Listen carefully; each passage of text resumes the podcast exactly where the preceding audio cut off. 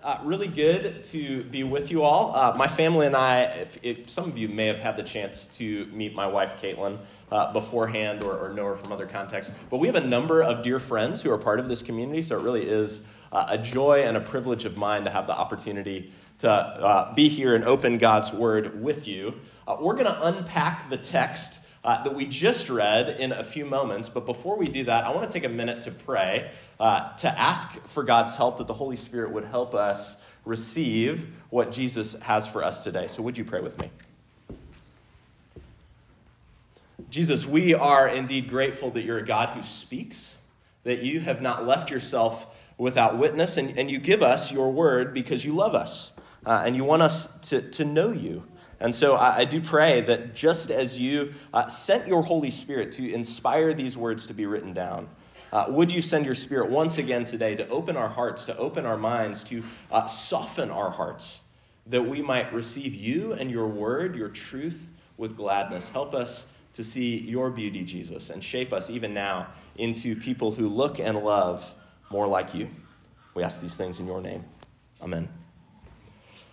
Not long ago, I was listening to a sermon, and at one point, the pastor asked a, a question that I thought was really, really helpful. Uh, if you're curious, it was a guy named Brian Habig, who is the pastor of Downtown Presbyterian Church in Greenville, South Carolina. And at one point, he asked, Is the place that you're going the place you want to be when you get there? Uh, I want to say that again. Is the place that you're going the place you want to be when you get there?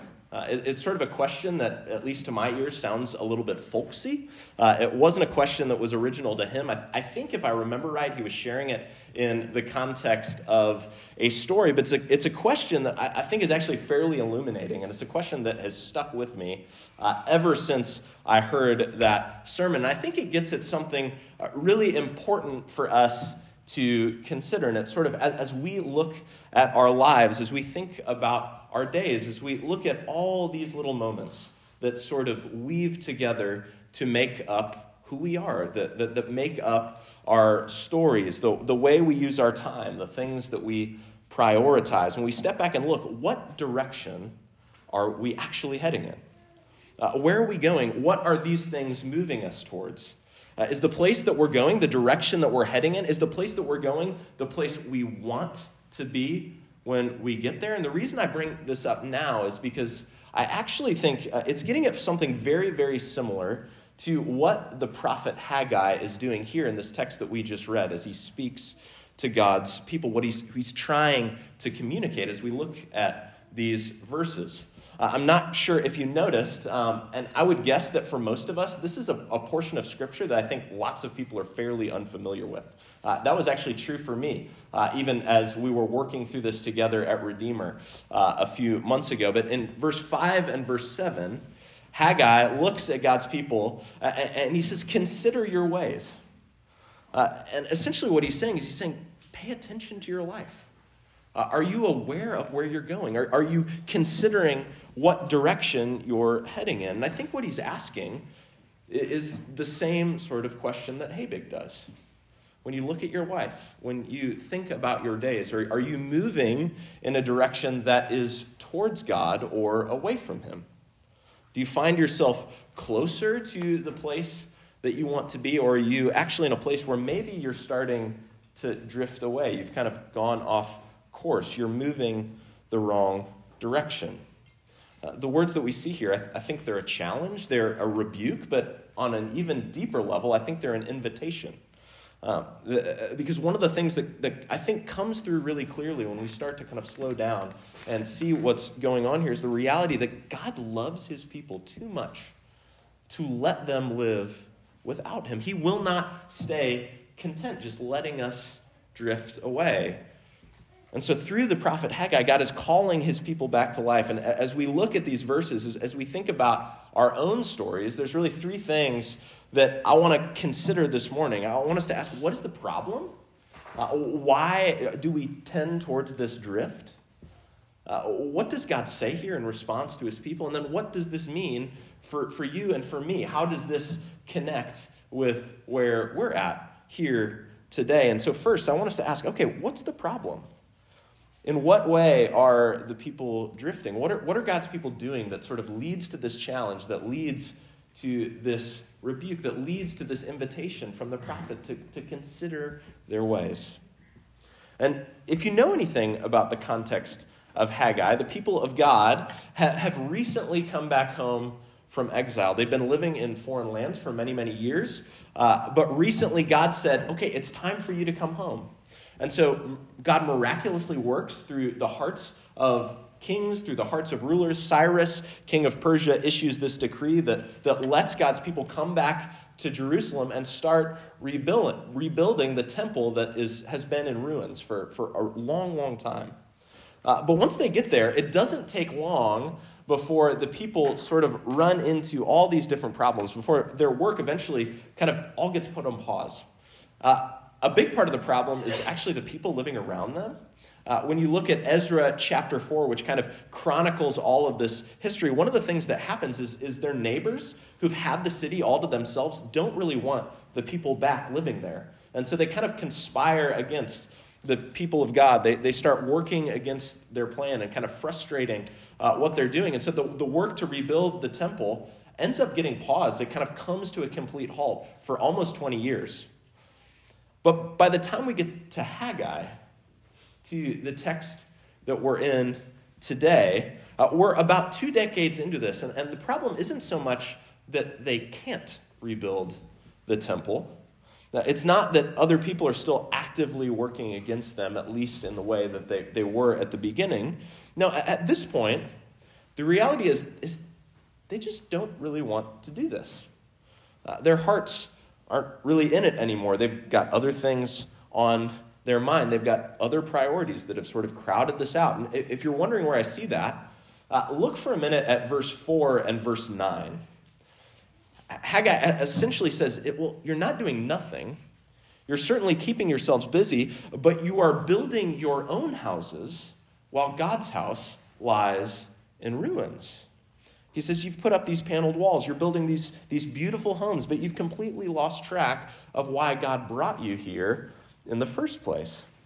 And I think that what we see is that, that slowly over time, their hearts, their priorities, their souls have sort of gone out of sync. They've slowly let God kind of drift out of the picture.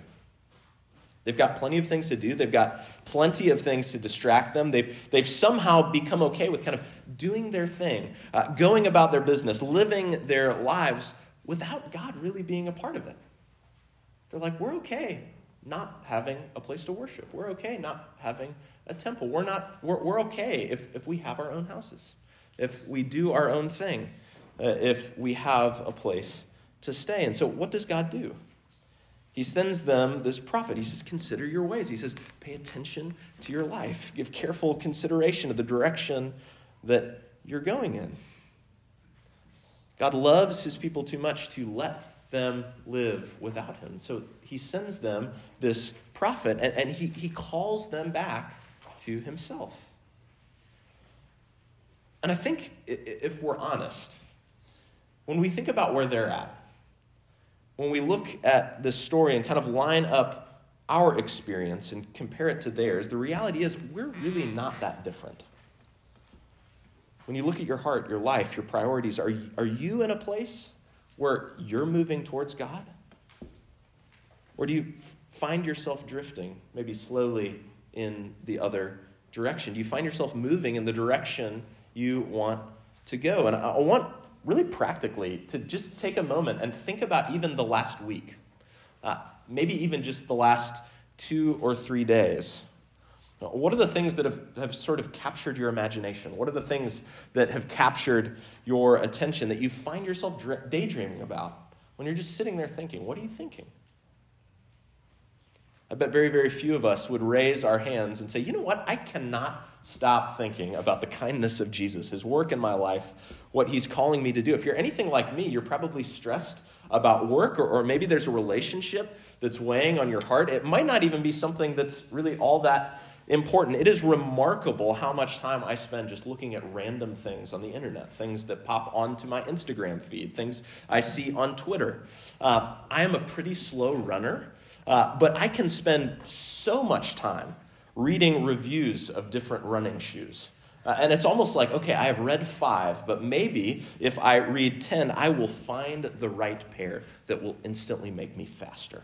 Um, that is not how it works, but I think you probably know what I mean. Uh, our hearts grow cold, they get busy, they get distracted. And it's often not with things that are necessarily wrong or, or bad. I mean, think about the example that we see here in this chapter. The people of God want to build houses for their families, they, they want to be safe, they want to be protected. All of those desires are good and worth affirming. But the way that they crowd out space for God shows that things are out of sync, they're not where they're supposed to be. But what does God say to this? How does he respond? What, what does God say here to try to call his people back? I'm sure some of you are familiar with a book called Thoughts to Make Your Heart Sing. It's a, it's a children's book by Sally Lloyd Jones. Uh, I highly recommend it. It's, it has these beautiful illustrations and kind of like these little short reflections on different themes about what it means to follow Jesus. I actually meant to bring it so you could see kind of the first picture because uh, the, the first page is all about creation and it has this, this image of the planets kind of dancing around the sun. And, and the first page is kind of reflecting on how when God made the world, when He made the universe, He, he sang us into being and made the world and our hearts and everything to dance around Him in, in the very same way that the planets kind of dance and twist and orbit around the sun, the way the planets find their place in relation to the sun. That's how we were made to live here in God's world, for us to find our place, for us to find our stability, for us to find our joy in knowing and loving Him, in, in being known and loved by Him. It's the dance that we were made for, it's the dance our hearts were built for, but that's not where we're at, is it? That's certainly not uh, the place where the people of Israel find themselves here. It's certainly not the place where we find ourselves today. And that's because ever since human beings first turned away from God, ever since sin first entered the world, we have put ourselves at the center and kind of pushed God to the margins, the one that we most need, the relationship that we most ache for. The God our hearts were made for is also the one we most resist. There's a writer named Richard Lovelace who I think puts this really well. He says, The human heart, even the redeemed human heart, has an allergy to God. Left to ourselves, we most naturally turn away. We drift, we get busy, we sort of push God to the margins. But the thing that's so striking about the text that we're in today, about the words that God speaks here through the prophet Haggai, is that everything God says, Everything he communicates, all of these words are spoken in love and not bitterness. It's totally unlike the way that any of us would respond. God comes to a people who are prone to resist him. They're cold. They're apathetic. They don't move towards him in love. But, but what does God do? What does he say? He, he doesn't throw up his hands and say, I'm done. It's over. These people never get it right. He, he doesn't say, uh, they're not worth my time. This just isn't worth the effort. No, God pursues them. He comes near and he, he calls them back to life. He invites them to rejoin this dance we just talked about. It's exactly what he's doing when he says, Consider your ways. It's a rebuke, it's a warning, but God is calling them back to relationship. God loves his people too much to let them live without him. And if we look at verse 13, he goes even further. It's not just, I want you to come back. God says, I am with you, declares the Lord. To people who are cold, I am with you, declares the Lord. To people who are distant, I am with you, declares the Lord. To people who over and over again forget him and drift away, I am with you, declares the Lord. I haven't left. I won't forget you. I pursue you when you drift. He says to turn away from me is to turn away from life, and I love you too much to ever let that happen. In Romans chapter 2, the Apostle Paul says that it is the kindness of God that leads us to repentance. And that's exactly what we see right here in this text, how, how, how do they respond when they hear these words from God, this call, this promise, this, this invitation back to life and relationship? And it, it doesn't give us all of the details. But from what we can tell in the, the kind of verses 12 and, and beyond, it actually works. The, the, the, people wake up, the people turn around, the people see that they're going in the wrong direction. And so they start to come back and, and they start to rebuild God's temple. Where we're at here in Haggai, this is, this is a turning point in the story of the Bible. It's, it's this really significant moment, but I, I wouldn't be surprised if there are at least some of us who, who look at this, who hear this, and think, well, okay, yeah, that's great for them. But, but what does that have to do with me, with us? How does this connect with us here today, with our stories, with our experiences? And whether or not you find yourself asking those kinds of questions, there are really two things I want each of us to walk away with here today. And the first is this uh, the promise God makes here, this promise, I am with you. It's the very same promise God makes to each of us in Jesus. Behold, I am with you till the end of the age. That's exactly what Jesus says in Matthew 28. In all of our drifting, in all of our coldness, in the busyness of our hearts, in all of our distraction, Jesus is the one who keeps chasing after us. I am here. I am with you. I won't leave you for a moment. And if you hear that, it's like, that's not, like, how could that be true? Just look at what he's done. Think about the realities at the center of the gospel. Jesus lived the life that, that we have not lived, a life of perfect love and attentiveness to God. Jesus died the death that, that we deserve to die for all of our apathy, for, for all of our self centeredness and self absorption. He says, If you run away, I will chase after you. I will never leave you nor forsake you. I have bound my life to yours. But the second thing I want us to see is God's care and God's commitment to, to bring his children home, to, to meet us when we drift and use all sorts of things to wake us up to draw us back home, to remind us who He is and who we're meant to be in Him. There's a, a theme in the text that I haven't spent much time yet, and, and it's that part of the background is that the people are, are living through a famine. We get hints of it in a few, few different places here. For example, verse 6 says, You have sown much and harvested little. You eat, but you never have enough. And the interesting thing to me, if we look at verse 11, is that God is the one who steps up and essentially says, I'm the one who did this. I've called for a drought on the land and on the hills. I'm the one who has sent this famine because I want you to come back. I want you to wake up to the reality of where you're going.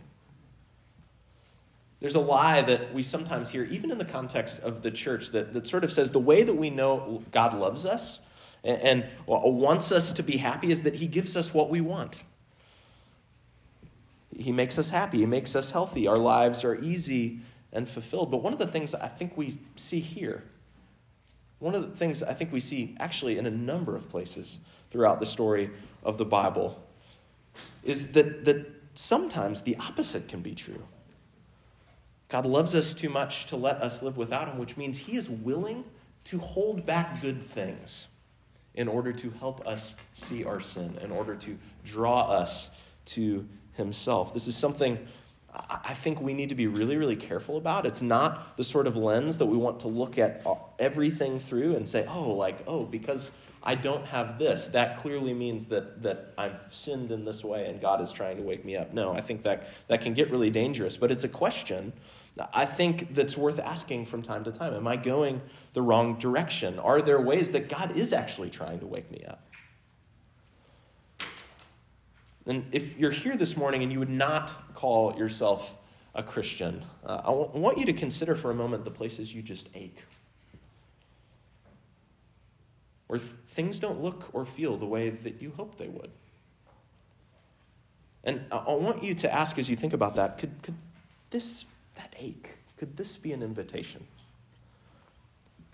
Could Jesus be inviting me to, to maybe turn and try a new direction, to turn and move towards Him rather than staying where I am. And if you're here and you're listening and, and you would call yourself a quick Christian, I think that probably characterizes most, many of us in this room. I, I actually want you to ask the very same thing Where am I drifting? Are there places I've pulled away? Are there, are there areas in my life where, where God is actually trying to wake me up again? What would it look like for me to turn and come back? Haggai says, Consider your ways. Pay attention to your life. Is the place that you're going the place you want to be when you get there? And when it turns out that it's not, here's the good news of the gospel. There is nothing Jesus loves more than helping us find our way home. God loves us too much to let us live without Him. That comes through loud and clear through this message from Haggai. It comes through loud and clear when we hear the voice of Jesus. So I want, I want to take this time now uh, to briefly pray, to go to Jesus now and, and ask Him to bring us home in the places we're prone to wander, in the places we're tempted to drift. So would you pray with me?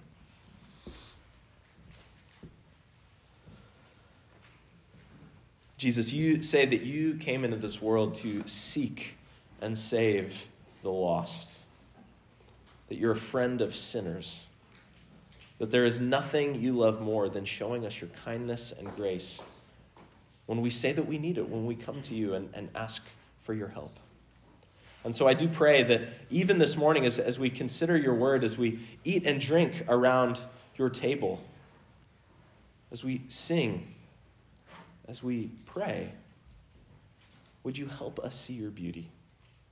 Would you restore us to the joy of your salvation and in, in knowing your kindness deep in our bones.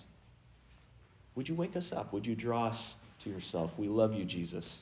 And we ask all of these things in your name. Amen.